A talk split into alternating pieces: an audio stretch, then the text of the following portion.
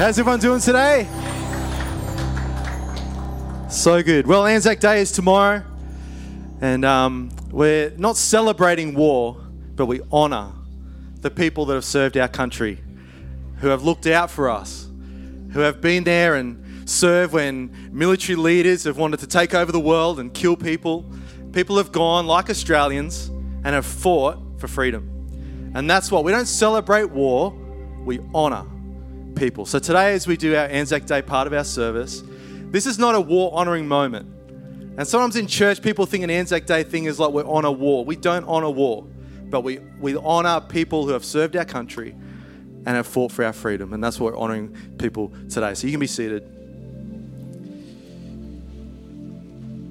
We stand here this morning on Gundungurra and Darug land. We acknowledge the traditional owners and recognise their connection to this land. We pay respect to them, past and present, elders past and present, and emerging. Before dawn on the 25th of April 1915, the first soldiers of the Australian and New Zealand Army Corps landed on the shores of the Gallipoli Peninsula. The men were part of a British and French led invasion. The Allies' mission was to destroy Turkish guns that were preventing naval ships from reaching and bombarding the Turkish cap- capital, Constantinople. If they succeeded, Turkey might be forced out of the war and Germany would lose an important ally. Some 2,000 Australians were killed or wounded on the 25th of April. It was a day of confusion and fear. One soldier called it a day of sorrow. As he remembered the dead and the wounded, at Anzac Cove, the Australians were the first to land. The New Zealanders followed later in the day. They advanced about one mile in some places, less in others, but they could go no further. For the next eight months, the, the campaign was a stalemate. In December, the Anzacs were evacuated. By then, about 8,700 Australians and almost 2,700 New Zealanders had been killed.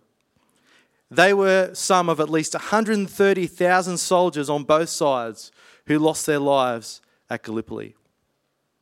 Anzac Day has been one of the most important dates on the Australian calendar since 1916. At first, it gave people a chance to honour the original Anzacs, the Australians and New Zealanders who fought at Gallipoli. Then it became a day for those who had served not just in the First World War, but many wars after that. With Australians experiencing the Second World War and wars and conflicts, peacekeeping missions that have followed since World War I. Anzac Day has become an occasion to honour all who have worn our country's uniform in service. Today we reflect on that service. We recognise more than 100,000 Australian servicemen and women who have lost their lives in military operations carried out in our country's name. We honour the values that have been invested in the original Anzacs loyalty, selflessness, and courage. And the ways in which later generations have measured their own achievements against those of the soldiers who have fought at Gallipoli. Last year, I shared a couple of stories about my nana was one of those. I wear her medal today and also shared about um, young Campbell, your guy called, I forgot his first name, but he, his memorial's over in Blaxland. Well, today I've got another story to share with you, a little local story, and this one's from I got off my dad, and I'm a brass bandy. I grew up in the brass band, and I played cornet in the brass band. That's kind of how I learnt my music. And there's a story, I'm going to put 10 young men up on the screen Lithgow City Band. 10 men enlisted from Lithgow City Band in 1915 and served in the 20th Battalion and they were stretcher bearers. So bandsmen weren't trained in military warfare, they weren't given a gun, they were given a badge that said SB, stretcher bearer. So they played in the band to boost morale, that was their job, but they were also stretcher bearers. Lithgow City Band had 10 of these young men who enlisted in 1915. They dealt with thousands of casualties, many with extreme wounds. The Allied armies in World War I developed an elaborate system of battlefield evacuation and treatment in the front line were the stretcher bearers of the Australian Army Medical Corps, or they're also known as battalion bearers. Their job was to bring an incapacitated man back out of the battlefield, often under appalling conditions, to a regimental aid post or ambulance. Their men were classified according to their wounds and sent further on behind the lines. Survivors eventually reached casualty clearing stations located as close behind the lines as possible, where doctors and nurses of the Australian Army Nursing Service attended to them and operated if necessary. So, band members were never military trained, Their task was to boost morale by playing the music. But while their battalion was in battle, they were assigned as stretcher bearers. These 10 young men from Lithgow, who were bandsmen, enlisted to see the world and joined the 20th Battalion of the Australian Imperial Expedition Forces. Here is a photo. This next photo is the band at Liverpool Barracks in Sydney just before they went to France. All young men. Sadly, two of these young men, Jack McNeil and Shaw Wood, from the 20th Battalion Band and stretcher bearers, were killed on the 5th of May 1916, and several others were badly wounded. Two of them are buried in Brewery Orchard Cemetery in Bois-Grenier, Armentières in France. While this may be just one local story for many men and women who have served our great country today, we reflect on these young men from Lithgow. These young men are the reason we honour and take time to remember the sacrifice that they and so many others did so we can enjoy our freedom here today. The next picture I have is them playing in France while the battle had finished, just finished. And they walked through and played music to boost morale in France. So we honour them today. We don't honour war, but we honour the young men and women who have served our great, great country of Australia. So let's stand as we do the ode. They shall grow not, they shall grow not old, as we that are left grow old. Age shall not weary them, nor the years condemn. At the going down of the sun and in the morning, we will remember them, lest we forget.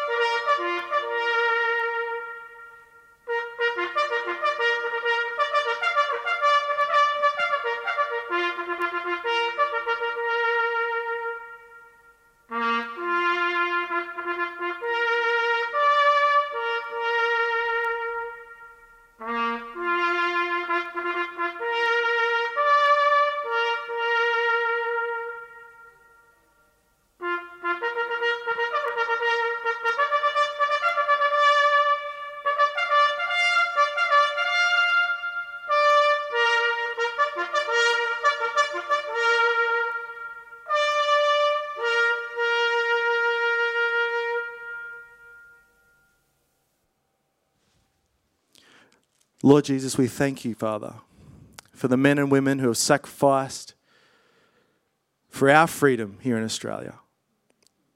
We thank you, Father, that they, many of them, lost their lives at a very young age.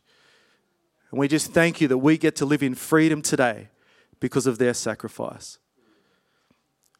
Thank you, Jesus. Amen. Amen. You may be seated. You may be seated. We'll do a bit of a reset. Isn't Anzac Day a powerful day? A powerful day. I don't know why, but I just get emotional on an Anzac Day. And you go to dawn services and you, you think about what so many of those young men were going through when it was like an adventure. It was an unknown adventure. And to sign up was like a holiday. We're going to see Europe. We're going to see the other side of the world. Little did they know what was on the other side of that.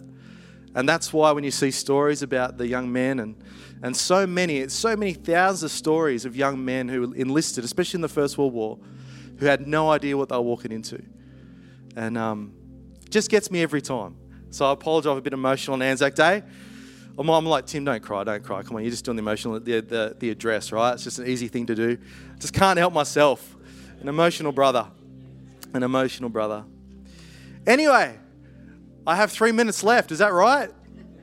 Tucker, help me out, bro. 15, there we go. 15, that's what I got. I got. I freaked out then I saw three minutes. I'm like, I'm just going to pray. That's all I'm going to do. Well, how do I lead out Anzac Day? Well, I kind of thought about linking it and it didn't really work out, but I really felt like God put this word on my heart about seek first his kingdom. Seek first his kingdom. And I'm just going to read Jesus' words right out of Matthew chapter 6 without me putting any spin on it or any my thoughts on seeking first his kingdom. Let's read what Jesus said about it. Matthew 6 and verse 19. Do not store up your, for yourselves treasure on earth, where moth and rust destroy, and where thieves break in and steal. But stir up for yourself, store up for yourselves treasures in heaven, where moth and rust do not destroy, and where thieves do not break in and steal. For where your treasure is, there your heart will be also. The eye is, in the, is the lamp of the body. If your eyes are good, your whole body will be full of light.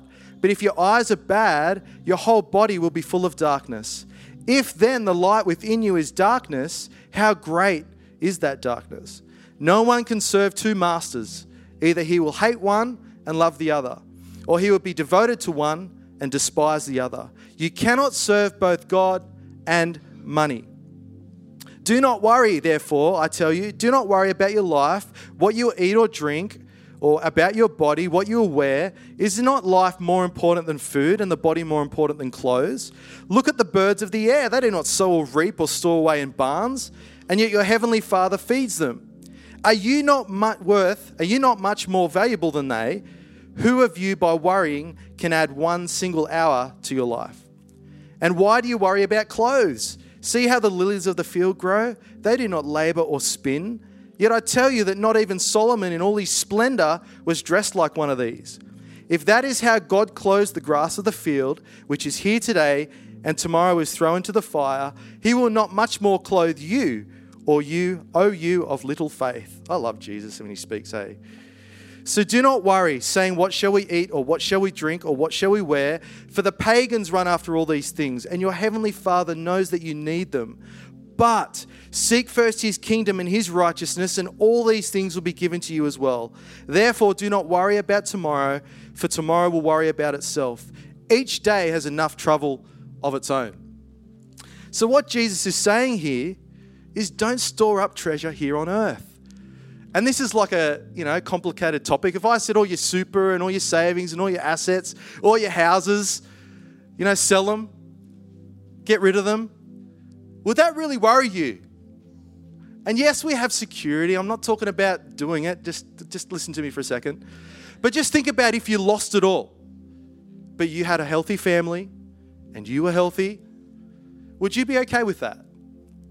And I believe what Jesus is saying here is don't chase after those things, chase after his kingdom. He knows what you need. He's not going to let you go without food, he's not going to let you go without clothes. But chase his kingdom first. It's not his kingdom second. and money, career, and fame, and all the stuff we aspire to in this life, that's not first. It's His kingdom first. And then all that stuff will be added later. You know, I was thinking about this, and when you're in a coffin, this is going to get a bit, you know, a bit down for a minute. When you're in your coffin, what can you chuck in there with you?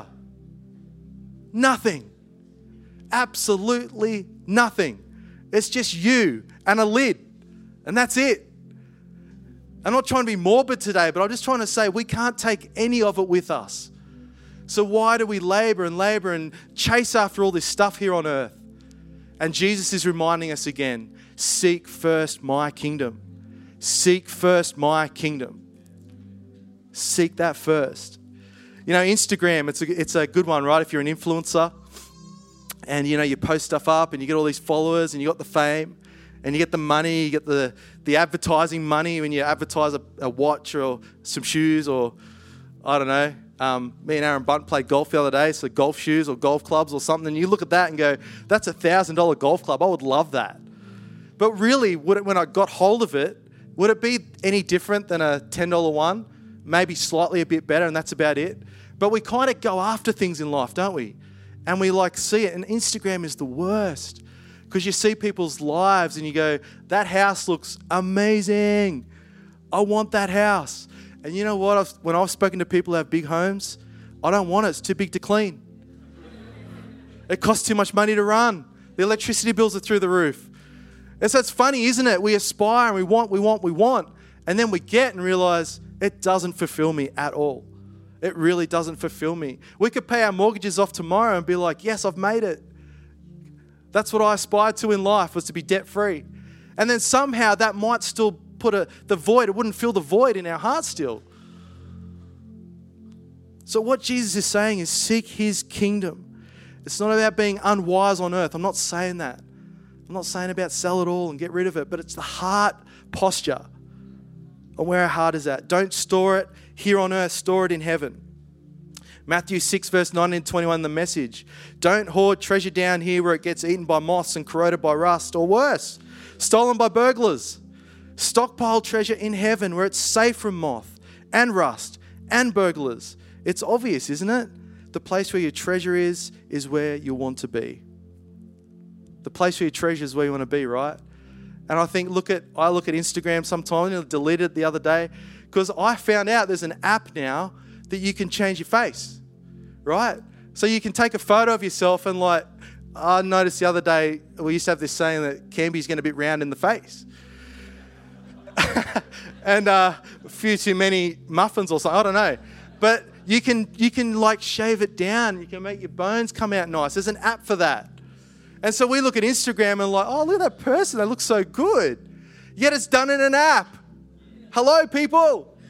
And that's like, I'm not having to go at anyone because I've fallen for it and I've been through it and flicking through it and gone, that house looks amazing. I want that house. And then reminded again, do I really if I got it, it's like, would it, would it be cool? Would it, would it fill my void? No, probably not. One of my dreams is to own a Mustang.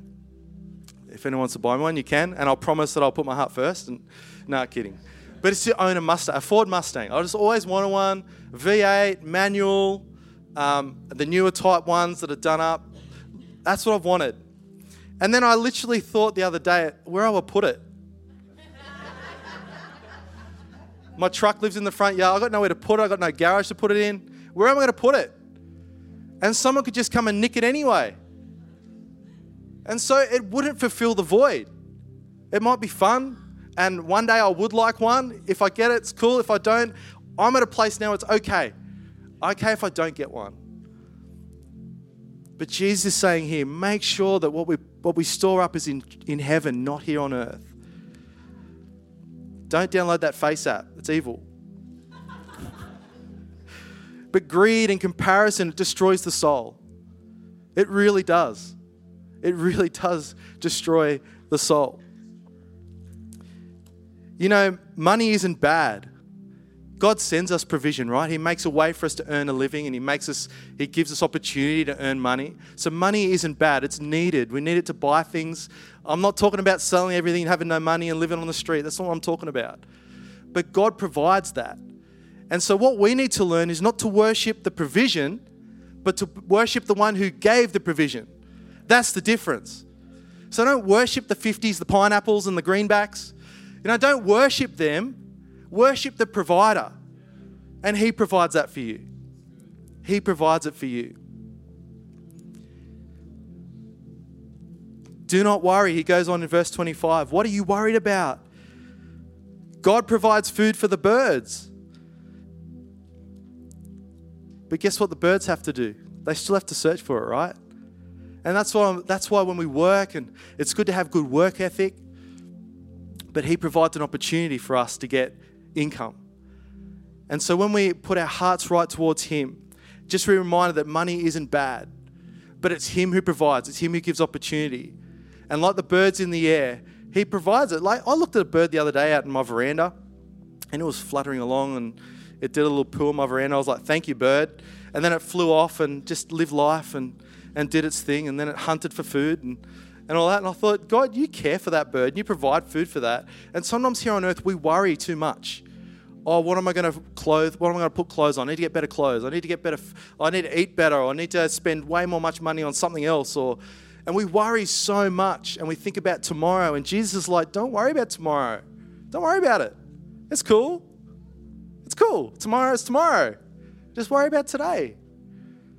And I'm going to, in a moment, share how, how uh, Jesus taught us how to pray and how not to worry. He looks after the birds. So, guess what? He's going to look after you. He's going to look after you. Next time you see a bird flying, go, ah, God, you provided for that bird. And so you provide for me. And I just got to trust you and seek after you. Earning a million bucks a year isn't going to fulfill nothing inside of you. Nothing. Winning the lotto will never, never, ever satisfy you. You might have a cool holiday and buy a cool car, buy a bigger house, but it's never going to satisfy you deep down. And I love the story from the stories from the 180 TC boys. You guys are awesome and amazing. I love how God transforms lives and turns people around. 180, does a full 180 and puts them back on track. I love that. But it's reminded again that when you're sitting there with nothing, you're reminded that He's the only one you really need. And in heaven, that's our treasure right there is our relationship with Him. Nothing else. Nothing else. Nothing else. So it's a good reminder in this day and age when things are thrown at us on social media, on TV, advertisements. Look at that car, look at that house. And then the fear of interest rates going up. And he's saying, Don't worry about it. Don't worry about it. I got you. And that's why sometimes I, I've worked for the news, I know how they work. I turn it off because it's so it's full of fear. It's full of like, oh my gosh, we're heading interest rate rises. Oh my gosh, we're going to this. Oh my gosh, look out, it's been the worst ever. No one, this generation's never experienced it. It's like, please, you use the same line for everything. And we, we kind of like suck it in like sheep and go, oh my gosh, oh no, I'm gonna, I'm gonna, I'm full of fear. And Jesus is saying, don't worry about tomorrow. Don't worry about tomorrow. Don't worry about it. I've got it. I've got it. I've got it. And then this is how Jesus told us how to pray. You find a spot. I actually, actually wish I wrote the first bit of that down, but he, t- he says, Do not pray like the people out on the synagogues who go out on the street and make noise. Jesus said that. Don't be like those people that make a show and dance about it. Find a secluded place. That's what Jesus said. Find a secluded place. So we can pray in church, we can pray in the streets, we can pray in prayer meetings, but Jesus said the most important way to pray is to find a secluded place. And in Matthew 6, verse 9, it says this This then is how you should pray Our Father in heaven, hallowed be your name. Number one, we worship Him. That's what we do first. We worship Him first. Hallowed be your name. Your kingdom come, your will be done on earth as it is in heaven. This is the assurance that God will fulfill his covenant promises to his people. So we're assured. So we start off by worshiping him, and then he assures us. So good, right? Is this helping someone? I know for me, in that secluded place, when you when you worship him, you go, Father, I need you more than anything. And then he says, Your kingdom come, your will be done on earth as it is in heaven. So his promises are there. His covenant promises are there for you and I. In that moment, can you feel the, can you feel the worry start to kind of come off you? Give us today our daily bread. What we actually need today, that he will provide for us. Give us today our daily bread. Forgive us our debts, our sins, as we also have forgiven our debtors. He reminds us to forgive others because He's forgiven us.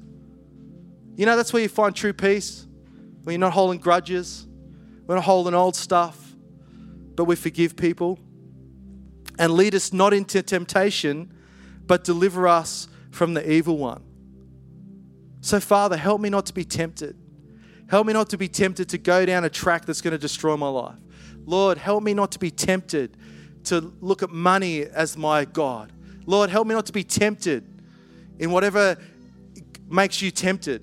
That's what we actually have to pray to God is actually help me, Father. Lead me not into temptation. Not just wandering through life going, oh, I hope I don't get tempted. Actually pray to God, help me. Help me. By your Holy Spirit, help me. Lead me not into temptation. I don't, and it could be, you know, temptation, we always think of the big sins, right? But you know that worry is a sin? So the person that's had an affair or the person that's murdered someone, God sees worry as exactly the same. And yes, there's consequences, absolutely. But God sees it the same. So don't worry. He's trying to tell us here don't worry about tomorrow, it will take care of itself. Lead us not into temptation, Father. Help me not to worry. Help me not to stress. Help me not to look at Instagram and have greed and comparison. Lord, help me not to get down that track. Help me to be satisfied with where I am right now, who I am, where I am, my family, without all the stuff. Help me, Jesus. Help me, Jesus. So, my encouragement to you today is find that secluded place. I spoke at Creative last month about finding the garden. Has anyone got a nice garden spot, like a little bench out in the garden they go to and pray or sit to, that's actually like biblical. Jesus had a garden.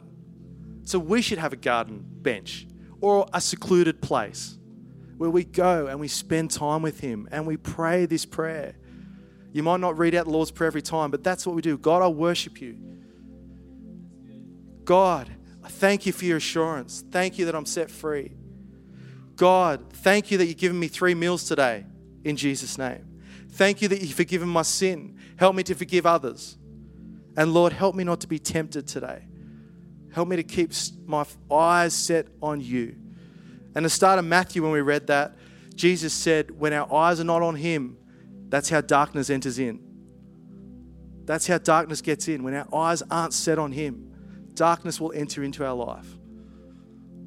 So let's pray. Let's pray today. Why don't we stand as the team come up? Lord Jesus, we thank you, God, for your grace. We're imperfect people. But Lord, we thank you, Father, that you're teaching us how to keep our eyes on you. And so today, God, as, as we look to you and keep our eyes, that we would seek your kingdom and your kingdom only. Not hear what's on earth and all the material stuff. But Father, our eyes would be set on you. We thank you for your forgiveness. We thank you for the assurance, God, of what you've promised, promised us. We thank you that you've forgiven us. And Lord, help us not to be tempted. Help, help us to not open our eyes to dark, darkness in Jesus' name. Thank you, Father. Thank you, Jesus. We worship you today. Thank you, God. Come on, let's sing this morning.